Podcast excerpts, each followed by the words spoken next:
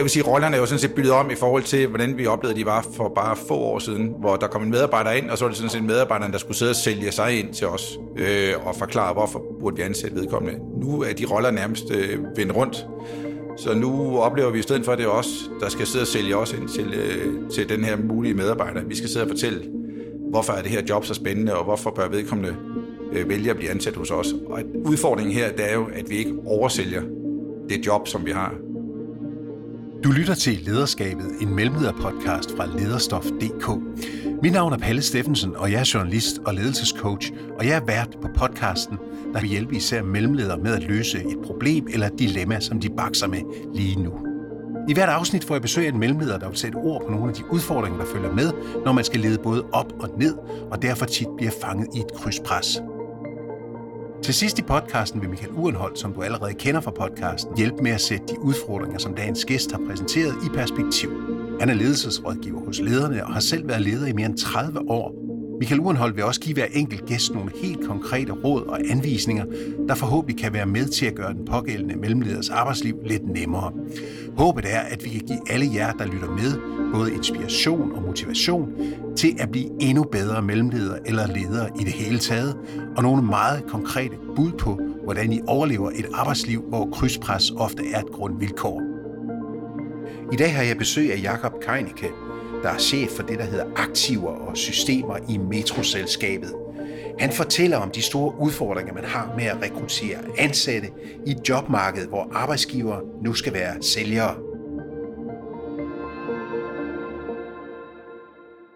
Jakob Keineke, chef i metroselskabet. Vi skal jo snakke om rekruttering og hvordan I skaffer folk i forhold til, at der er relativt små generationer, der kommer ind, og store generationer, der er på vej ud af jobmarkedet. Og, og hvad er det sværeste, når I sidder i de der samtaler? Det sværeste i dag, synes jeg, det er at, øh, at sælge. Vi skal jo, jeg vil sige, rollerne er jo sådan set byttet om i forhold til, hvordan vi oplevede, de var for bare få år siden, hvor der kom en medarbejder ind, og så var det sådan set medarbejderen, der skulle sidde og sælge sig ind til os, øh, og forklare, hvorfor burde vi ansætte vedkommende. Nu er de roller nærmest øh, vendt rundt, så nu oplever vi i stedet for, at det er os, der skal sidde og sælge os ind til, øh, til den her mulige medarbejder. Vi skal sidde og fortælle, hvorfor er det her job så spændende, og hvorfor bør vedkommende øh, vælge at blive ansat hos os. Og udfordringen her, det er jo, at vi ikke oversælger det job, som vi har. At vi gør det mere attraktivt og mere spændende, end det måske i virkeligheden er. Selvom vi har rigtig spændende jobs, så skal vi passe på, at vi ikke oversælger det. Ja, fordi hvis man skulle være meget konkret, hvordan er så attituden, når der kommer nye ind, der øh, søger job hos jer? Hvordan er deres attitude? Jamen altså, vi kan godt mærke, at der er flere om budet, og øh, de rigtig dygtige hoveder, de, øh, de har andre end os at vælge imellem, og derfor er det dem, der sidder og spørger meget ind til os i forhold til, hvad er det, øh, vi kan tilbyde dem. Øh, og jeg vil også sige, jeg har jo også oplevet, der, der, der er stor interesse for, ikke alene jobbet, men også, hvem er det egentlig, de kommer til at arbejde sammen med, og hvad er jeg i øvrigt som chef øh, for den type, hvordan tænker jeg, og har de overhovedet kemi sammen med mig? Øh, så, så, så, det er, så de går tættere på, øh, de går tættere på, end det gjorde tidligere. Og det er mere os, der skal sidde og sælge os til dem, end omvendt. Og når du siger tættere på, hvad betyder det rent konkret? Hvordan det? Jamen, de kan jo sidde og spørge, øh, altså der bliver jo spurgt ind til, øh, til øh, hjemmearbejde for eksempel. Der bliver spurgt ind til, øh, sidder vi i storrumskontor, eller sidder de hver for sig? Hvad er det præcis øh, type opgave, de skal sidde med? Hvordan er det med, med muligheder for, for videreuddannelse? Spørgsmålet også ind til løn også. Det er også en, øh, en væsentlig del af det.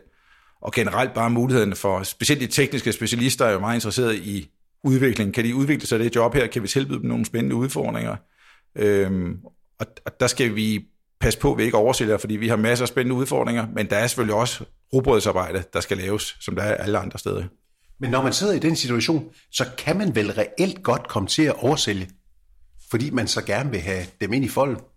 Ja, det er der helt klart en risiko for, og det skal man være bevidst om, og man skal også være bevidst om, at man ikke, øh, at man ikke øh, går for meget på kompromis også selv. Altså her tænker vi både i forhold til, øh, til øh, hvem vi vælger at hive ind, og øh, også når vi snakker løn. Altså at vi ikke vælger at hive folk ind, fordi nu skal vi bare have en til den her position, uagtet at vi kan se, at vedkommende måske ikke kan komme til at fungere i det setup, som vi har, eller med de medarbejdere, som vedkommende skal arbejde sammen med.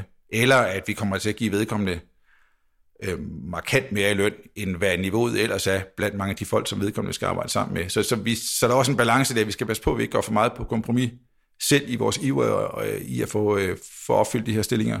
Men er, er I ikke nødt til det? Fordi alternativet er vel, at I ikke får de bedste?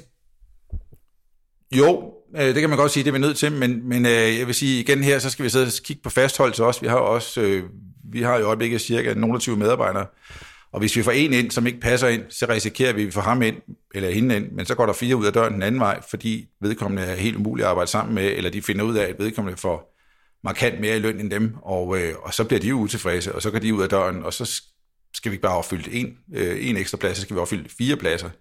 Så det er vigtigt, at vi ikke går på kompromis med det der. Øh, der bliver vi nødt til at holde på, øh, holde på, at vedkommende, og det er vigtigt, at vedkommende kan fungere sammen med dem, øh, han eller hun skal arbejde sammen med. Har du fejlet, og bagefter måtte sige, jeg kom til at oversælge, jeg kom til at give for meget, og det fungerede ikke?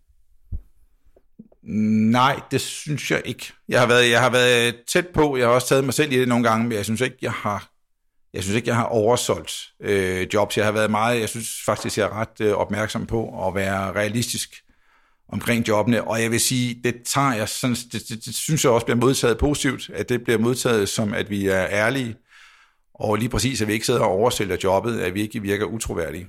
Øh, så, så det synes jeg sådan set kun er et plus, at jeg nævner både de gode og de lidt mindre øh, interessante opgaver, øh, når vi øh, skal rekruttere.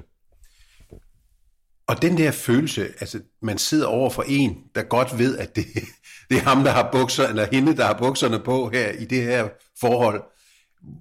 Hvordan, hvordan, hvordan det, kan du mærke det skifte derfra, at det var tidligere jer, der sad med, det, med, med, med, med S'erne? Altså, jeg har haft nogle konkrete eksempler. Jeg kan sige, at jeg har haft eksempler, hvor, hvor øh, folk øh, under samtalen har sagt, at øh, jeg tror ikke rigtigt, det her job er ikke noget for mig alligevel, øh, midt i samtalen. Det vil sige, det, var, det oplevede man jo ikke tidligere. Altså, øh, der, det kan godt være, at folk tænkte det, men så sagde de, så skal jeg lige hjem og tænke over det, og så kan det godt være, at de ringer tilbage så det ikke var dem alligevel. Men det her med, midt i en samtale, og konstatere, at det her synes jeg ikke rigtig øh, er noget for mig alligevel. Så, så, så tak for den gang. Det, det har jeg ikke oplevet før. Og jeg vil sige, så lige må tilføje også, hvad hedder det, så synes jeg også tempoet, altså øh, det her med, at vi er jo begyndt at lave rullende, øh, rullende hvad hedder det, øh, samtaler, det vil sige, hvis vi har en øh, deadline for ansøgninger, der kan hedde øh, 1. januar, hvis vi får en god ansøgning i morgen, så hiver vi vedkommende ind med det samme. Og hvis vi kan bruge vedkommende, så ansætter vi også vedkommende med det samme også. Og, og det, det har vi simpelthen lært, fordi vi kan opleve, hvis jeg må komme med et konkret eksempel mere, så, havde vi, øh, så havde vi et øh, opslag, hvor vi fik en rigtig interessant hvad hedder det, ansøgning på den om torsdagen. Om fredagen så vi fast, fat i vedkommende arrangerede en uh, samtale om mandagen, og om søndagen skrev vedkommende så, at uh, hun havde fundet en anden job. Så det er bare et eksempel på, så hurtigt går det, at uh, du skal virkelig være op på tæerne, hvis du har den rigtige kandidat. Man skal simpelthen hugge til fordi der er så meget bud, og der lige pludselig så er der virksomhed over på den anden side af gaden, eller få meter derfra, der står klar med en ny kontrakt, og måske en bedre kontrakt. Ja, altså sådan, sådan er konkurrencen jo. Vi ligger ude i Ørsted, og hvis man kigger lidt ned ad vejen, så ligger der Rambøl. Hvis du kigger lidt længere ned, så ligger der Svego, og lidt længere ned, så ligger der Hofor. Så det er bare at spacere en tur op og ned ad gaden. Hvis du er en dygtig øh, ingeniør, så, så, øh, så er der job derude til dig.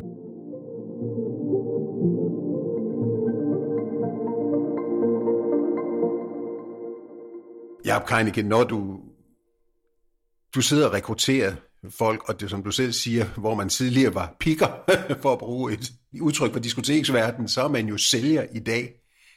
Kan man sige sådan noget overordnet om den generation, for det er jo en helt anden virkelighed end os, der er vokset op i 80'erne, som kom ud til masser af arbejdsløshed osv.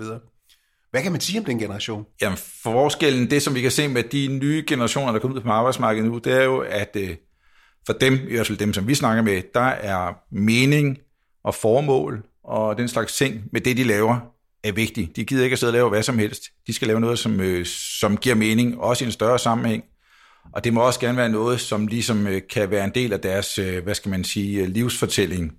At det var det her, jeg, det er det her, jeg bidrager med øh, i mit liv. Jeg skal ikke sidde og lave hvad som helst, heller ikke som jeg bliver godt betalt for det jeg er med i noget stort her, og det, som vi kan tilbyde dem, det er jo, vi har nogle metroprojekter, vi har et kæmpe stort metrosystem, der kører 24-7 og transporterer 300.000 mennesker rundt, og vi har nogle store byggeprojekter, som alle kender, og som er kæmpe store, og innovative og fremme i skoene, og de vil jo ligge der de næste 100 år, øh, de her metrosystemer. Det, det betyder noget for folk, og det betyder måske mere, end det gjorde, da jeg kom på arbejdsmarkedet i øh, slut 90'erne, hvor det handlede om at bare få et job og en ordentlig løn, øh, så man kunne holde den gående og, og kan det sikker ansættelse. Så det her med mening og formål, det, er, det, er, det, det fylder meget i dag, mere end det gjorde tidligere. Så det betyder faktisk noget, at man har været med til at bygge Østerport eller en ny metrostation i Sydhavnen eller et, noget i den stil? Ja, altså det oplever jeg, og jeg kan sige, at vi har også vi har en meget lille, øh, det, vi har svært ved at få hævet folk ind ad døren, men når først de er her, så bliver det også. Vi har en meget lille personalomsætning hos os, og det tyder jo på, at, øh, at folk er sådan set glade for at være der, de er tilfredse for at være der, og vi har jo helt så nye projekter, øh, udviklingsprojekter. Øh, vi er en relativt lille øh, organisation på cirka 300 medarbejdere derude, så der er også kort fra medarbejdere til, øh, til øh, topledelsen. Der er ikke meget hierarki øh, derude, så, så der er ret kort for tanke til handling øh, derude, og det er også noget, som rigtig mange af de her øh, unge mennesker sætter pris på. Nu siger du det der med, øh, om, at de efterspørger mening og den, en livsfortælling osv. Hvad med løn? Hvor meget betyder det? Fordi det er jo, den er jo også mulig at handle på, når man, øh, hvad skal man sige, er så attraktiv, som den generation er. Altså løn, løn øh, betyder også øh, noget for dem, vil jeg sige, at det, det vil det altid gøre, særligt for unge mennesker, der skal ud måske have deres første, deres første bolig, og som er ved at stifte familie, så løn betyder bestemt noget. Øh, jeg vil sige, vi, vi, vi, dem, som vi ansætter, der vi er jo ikke lønførende øh, på nogen måde, det skal vi heller ikke være. Øh, og dem, vi ansætter, der er, der er løn et emne, men det er ikke det afgørende emne. Øh, og, og igen, vi har ikke stor omsætning derude. På trods af, jeg tror, der er måske en del af de folk, vi har andre rundt derude, som formentlig kunne få en højere løn, hvis de gik et andet sted hen. Men, øh, men det vil så også være et andet arbejde, øh, som de skulle lave der, end det, end det store projekt, som de er med til hos, øh, hos Metroselskabet.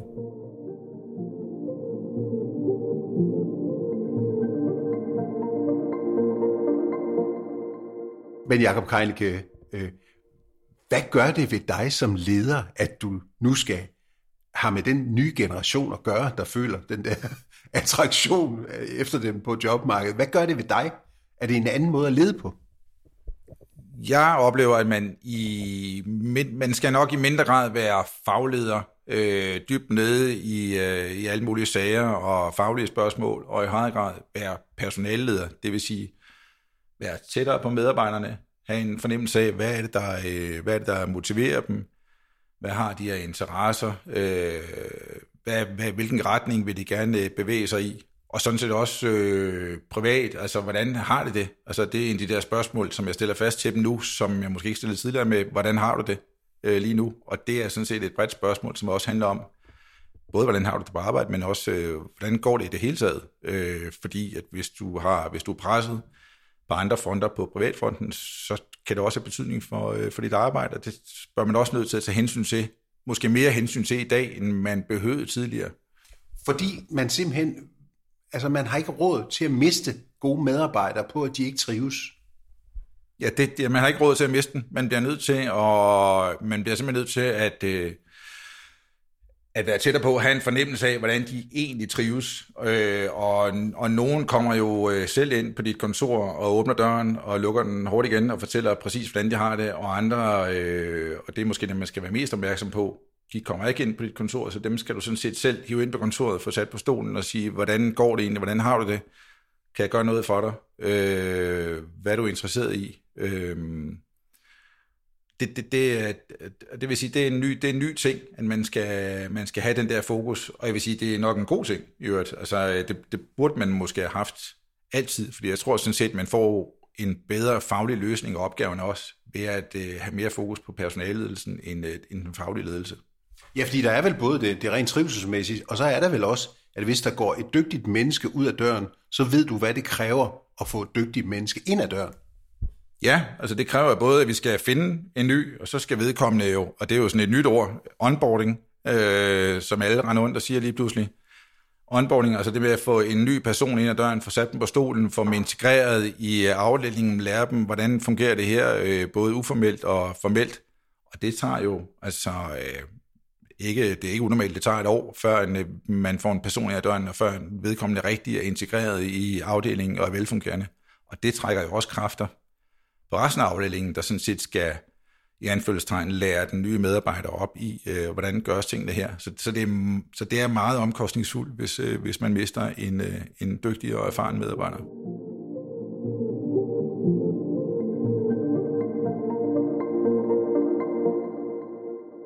Hvis man sådan skulle sige det meget direkte, det her, i forhold til det, vi snakker om, er det lidt så en forkælet generation, der nu kommer ud på jobmarkedet?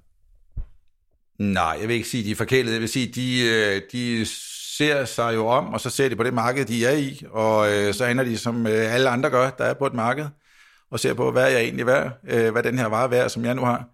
Øh, og så agerer de efter det, og jeg synes sådan set, øh, jeg synes ikke, de stiller urimelige krav øh, på nogen måde. Øh, de vil bare gerne have, de vil, de vil først og fremmest gerne have et job, der giver mening for dem, og som giver retning og formål med livet. De er ikke bare interesseret i at komme ud og score kassen og få en øh, kæmpe stor løn. Det er også ikke dem, som jeg taler med. Og det, det, synes jeg er, det synes jeg er positivt, at man gerne vil have et formål med det, man egentlig går og laver. Det, det synes jeg egentlig burde være første prioritet for de fleste mennesker. Jakob, her afslutningsvis, fordi det her, det har jo også, hvad skal man sige, afsmitning på, hvordan I går ud og rekrutterer. Kan man sige, at den, den gamle, klassiske jobannonce ikke er, hvad den har været? Det kan man roligt sige, at, at den, øh, den er ikke, hvad det har været. Og det vil sige, at vi, vi bruger jo stadigvæk den gode gamle klassiske jobannonce, fordi den er sådan set god at lægge ud, og den er god at henvise til. Men jeg vil sige, det er ikke der, at vi får de bedste ansøgninger. De bedste, de bedste, de bedste nye medarbejdere, dem har jeg oplevet, dem får vi, når vi går, og det kræver nogle ressourcer også det her når vi sætter os ned sammen med folk, der ved noget om det, det faglige område, får lavet en shortlist over de folk, man sådan set øh, mener kan opfylde det her job, og så øh, kontakter folk direkte og får dem med ind øh, til, til samtaler, og får dem ansat den vej rundt. Eller i det hele taget bruger dit netværk gennem LinkedIn. Det, er, det, det, det synes jeg er den bedste metode. Og det hænger måske også sammen med, hvis jeg lige må tilføje, hvad hedder det, at de typer, som vi skal bruge, det vil sige tekniske specialister og ingeniører, mange af dem er ikke sådan nogle karriereorienterede øh, typer, der sidder og pløjer Jobindex og, øh, og LinkedIn igennem hver dag. Øh, så der er det langt stærkere at komme ud og kontakte dem direkte og spørge, om de har, om de har lyst til at arbejde for metroselskabet. Og det har effekt? De, de, de kan nærmest trække dem direkte ud fra ingeniørstudiet, eller hvad? Ja, det, det, det, det har en effekt. Altså både øh, nogle af dem kontakter vi jo, nogle af dem er jo siddende jobs, øh, men det andet, som du, du nævner her, det her med dem der fra ingeniørstudiet, det er noget af det, vi skal blive bedre til at få fat i de, øh, i de ingeniørstuderende. Øh, måske lige inden de afslutter deres, øh, deres øh, studier og få hævet dem ind, eller allerede som praktikanter eller studerende. Det er vi ikke gode nok til i vores afdeling endnu, i hvert fald.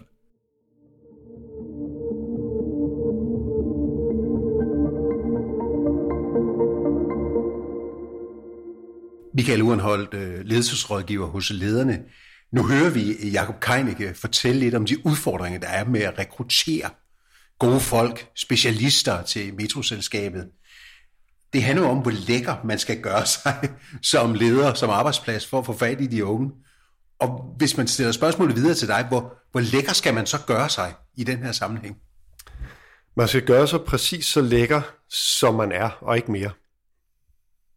Men det kan jo godt være en udfordring, når der står, eller når der er rigtig meget rift om den generation, kan man sige. Ja, problemet er jo bare, at de fleste i dag, eller hvad skal man sige, hele det marked, der er, og hele den øh, øh, viden, man kan hente, inden man søger et job i en aktuel virksomhed, den er ret let at få fat i i dag. Den er meget tilgængelig via de sociale medier og gennem netværk. Og de unge i dag, de orienterer sig i allerhøjeste grad, inden de søger en virksomhed. Især dem, der har de rigtige kompetencer de er mere kredsende, og det er også det, han peger ind på som en problemstilling. Men, men problemet igen, man kan ikke pynse med lånte fjer, øh, fordi det bliver gennemskuet. Og derfor er det vanvittigt vigtigt, at man er meget tydelig med, hvad er det, vi har, og hvad er det, du kan få her. Han er selv inde på det, at det kan være farligt, det der med at oversælge jobbet. Ja, fordi lad os lige høre, hvad øh, Jacob Kreinicke, han spørger dig om. Det, som jeg gerne vil spørge Michael om, det er øh, det her dilemma med, hvordan sikrer man sig mod, at man på den ene side gerne vil have den der kandidat, men samtidig ikke øh, ryger den grøft, hvor man sådan set oversælger det job, som man skal have besat her, både i forhold til løn og udfordringer og hvad hedder det, udviklingsmuligheder. Øh, det, synes jeg, det, det synes jeg er et dilemma. Jakob han snakker netop om det her med at oversælge. Hvad gør man for ikke at komme til at oversælge? Altså, det jeg lige sagde, det her med, at, at selvfølgelig man skal fremstå så, øh, hvad skal man sige, både autentisk, både i det, man kan love, og det, man kan sætte op som muligheder i et job. Det nytter ikke at oversælge jobbet. Og jeg, jeg har nogle gange mødt nogle ledere, som fortæller mig, at de faktisk talt prøver at skræmme nogle kandidater væk. For de kan lige så godt tage ja, tyrene ved hornene fra start af. Det er bedre at skræmme dem væk, end at få en ind, som løber skrigende væk efter tre måneder, fordi det her det er dødssygt, eller det overstiger deres egen kompetencer. Det synes jeg også er en forkert holdning. Men, men man kan jo gøre rigtig meget. Nu taler vi i de her tider meget om diversitet. Vi taler meget om, at du som, øh, som øh, den, der sidder på, på, på, på øh, virksomhedens side, man er enormt biased i den måde, man møder folk på. Og vil jeg sige, der der er nogle knep, man kan tage fat i i forhold til, når du får de her kandidater ind. Og det er blandt andet, når, når han nu refererer til det her med, at man sidder og måske falder i fælden og prøver at oversælge noget. Det, I bund og grund er det nok, fordi man kommer til at, jeg siger ikke, han gør det, men jeg ved, at mange kommer til, at jeg selv kommer af den fælde, at man kommer til at antage noget på ansøgerens vegne, og så prøver man ligesom at efterkomme den her måske stiltigende forventning, der er. Og det er jo fordi, man er biased af sin egen holdning og sine egne erfaringer, til at man måske øh, lader sig lede til at oversælge noget. Og der vil jeg sige, der kan man altså arbejde. Øh, vi har masser af gode råd i lederne. Vi har blandt andet hele øh, hvad hedder det, site, hvor vi tæller lidt omkring det her med, hvordan du kan rekruttere i dag, og hvordan du kan sørge for at få diversiteten ind og inklusionen ind i forbindelse med din rekruttering, og undgå det her med at få oversolgt jobbet. Men når du sidder i jobsamtalen, og du ved, at du gerne vil have den person, der sidder foran dig, men du ved også, at hvis ikke du får ham, så kan hun gå ned på Rambøl, der ligger lige overfor, og længere ned ad vejen ligger der en anden stor virksomhed, og få et job lige så nemt, så er fristelsen vel indimellem til at lige at give den lidt mere bundgas, end den kan bære. Jamen det kan jeg godt forstå, men problemet er jo, at vi ved hvor dyrt det er og besværligt det er for medarbejdere. Det er også det, han refererer til. Men det nytter ikke, at du får en medarbejder ind under nogle, hvad skal man sige, præmisser, som ikke holder på den lange bane. Fordi så er det netop, at den her dyre medarbejder, nye medarbejdere, med al den viden, de nu bringer med sig og opbygger, jamen så stopper de altså hurtigere end godt er. Altså, det, det, det gælder om at få medarbejdere ind, som du kan fastholde i en eller anden periode, som gør, at det giver mening at introducere dem til virksomheden og få dem rullet ind i alle den måde, vi arbejder på. Så det nytter altså ikke, at du, øh, du skuffer dem. Så det er også det, det tilbage med, med de lånte fjer. Det nytter altså ikke noget, fordi øh, du skal have den medarbejder på, på, på, lang, på den lange bane. Men det er jo meget interessant. Nu har vi begge to, vi kan huske dengang, der var masser af arbejdsløshed. Mm. Nu er man som leder på en helt anden boldgade i forhold til ansættelser. Så det er jo, det er jo helt anden, nogle helt andre discipliner, man skal have frem som leder i de her ansættelsessager. Ja, men det, og der synes jeg faktisk, at øh, Jacob, han er, han er, der er egentlig fint bevidst om det, som jeg hørte i hvert fald. Det er netop det her med, at, at man kan ikke bare øh, slå jobbet op. Man er nødt til at bruge nogle andre kanaler, man skal bruge sit netværk. Øh, og dem er der masser af virksomheder, der i dag begynder at gå nye veje for at finde de rigtige kandidater. Øh, og vi ved også, at når mennesker øh, søger et job, så er det jo ikke bare jobbet og funktionen, det er også virksomheden, og det er ligesom det formål, de driver virksomheden med. Og hvis man er relateret i virksomheden, fordi man har nogle venner, bekendte, øh, nogle, nogle, nogle i sit netværk, der også arbejder i virksomheden, så er der en større tilbøjelighed til, at man søger over i den type virksomhed. Når man så har fået dem ansat, så siger Jacob jo også, eller han snakker meget om det der med, hvordan leder man så den nye generation? Som han siger, at det handler mere om at se dem som hele mennesker og så videre. Det har man jo selvfølgelig sagt inden for ledelse, men, men det er ligesom, man kryber lidt længere ind også i det hvad skal man sige, personlige rum, for ligesom at øh, fornemme, hvordan trivselen er. Ja, og det, nu, når vi sådan lige bliver ved den, så vil jeg sige, jeg, jeg skiller i hvert fald når jeg sidder med mange ledere og taler med dem, så skiller jeg altid på det, jeg kalder det professionelle, det personlige og det private rum. Og det personlige rum er der ikke noget til hinder for, at man går ind i, fordi hvis, hvis, hvis den medarbejder, man har, der selv åbner for det. Men jeg synes bare, man skal skille som leder, det er i hvert fald min anbefaling, for man skal passe på, at man ikke går ind i det private rum. Og når jeg nu taler om det, så er det fordi, jeg hører mange, der fortæller om, at deres medarbejdere kommer med problemer med, det er lige fra ægteskab til børn og det ene og det andet. Og der skal man bare huske, at man er ansat som leder for at drive afdelingen, de mennesker og, det, og den virksomhed, man er en del af. Og man er altså ikke psykolog, eller hvad det nu kan være. Men hvor er grænsen mellem det? Kan du ikke definere den grænsen mellem det private og det personlige? Jamen, den er lidt det personlige. Det kan handle om dig som person, at der er nogle ting, du ikke trives med. Det kan være ting, du trives med. Det handler meget om den person og hvad der driver dem i deres job. Det kan man sagtens gå ind i. Det kan også være, at man er ked af det i en periode på grund af nogle, nogle private årsager. Det er okay. Man skal bare passe på som leder, man ikke bevæger sig over i, og det er det, jeg hører, og har hørt fra mange ledere, også deres egen chef kan finde på, det er at træde over den tærskel og gå ind i det private, og ligesom, øh, de vil gerne fikse det for den her medarbejder. Den medarbejder, der står med hatten i hånden og er ked af det, og der er noget på privaten, der går skidt, øh, så vil man gerne hjælpe vedkommende, så man, de trives i jobbet og kan udføre det godt. Og så begynder folk at bevæge sig lidt ind i det der privatsfære og blander sig lidt i det, og kommer måske med gode råd. Og altså, det ved vi jo alle sammen. De der velmenende råd, vi kan få fra vores omverden, de holder ikke altid vand. Men bare lige for lige at dvæle i det. Ja. Er det ikke lidt gammeldags at sige, at vi skal holde os fra det private? Er det ikke moderne mennesker, er jo hele mennesker? Vi ved jo, at man performer ikke godt, hvis man har knas i ægteskabet eller har problemer med sine børn. Altså, er det ikke den nye leder, der, der tager det skridt? Det spørgsmål hører fra rigtig mange, og der er nogle af de unge ledere, skældner ikke. Og så vil jeg også bare sige, at det er okay, så længe det går godt. Men den dag, hvor det går skidt, man har rådgivet en eller sagt noget til, til den her person, hvor vi er inde og rører i privatsfæren, så går det ikke galt, så kan det gå rigtig galt. Og øh, jeg skældner med, at der er en årsag til, at vi går til lægen. Hvis vi fejler et eller andet, øh, der gør, at vi skal gå til lægen, så spørger vi jo ikke præsten, så spørger vi heller ikke øh, nabokonen. Når vi øh, har behov for en psykolog eller en ægteskabsrådgiver, så bruger vi dem, fordi de er eksperter på det område. Og det er du ikke som leder.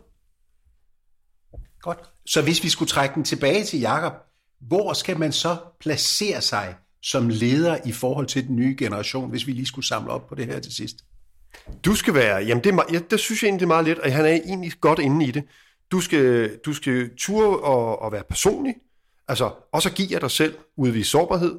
Du skal også møde de her mennesker, det er de ønsker at fortælle dig, men du er også nødt til at gøre det tydeligt, hvis de kommer med ting, som ligger uden for din overhovedet faglige kompetencer, og det du overhovedet har indsigt i, der er du altså nødt til at sætte grænsen og sige, hvor er, jeg er jo glad for, at du betror dig til mig, men jeg er også nødt til at være ærlig over for dig at sige, det er ikke min opgave at gå ind i dit privatliv og blande mig i, hvordan du forholder dig til, om det er din hustru eller mand eller børn, eller hvad det nu kan være. Der måske jeg simpelthen sætte en grænse der.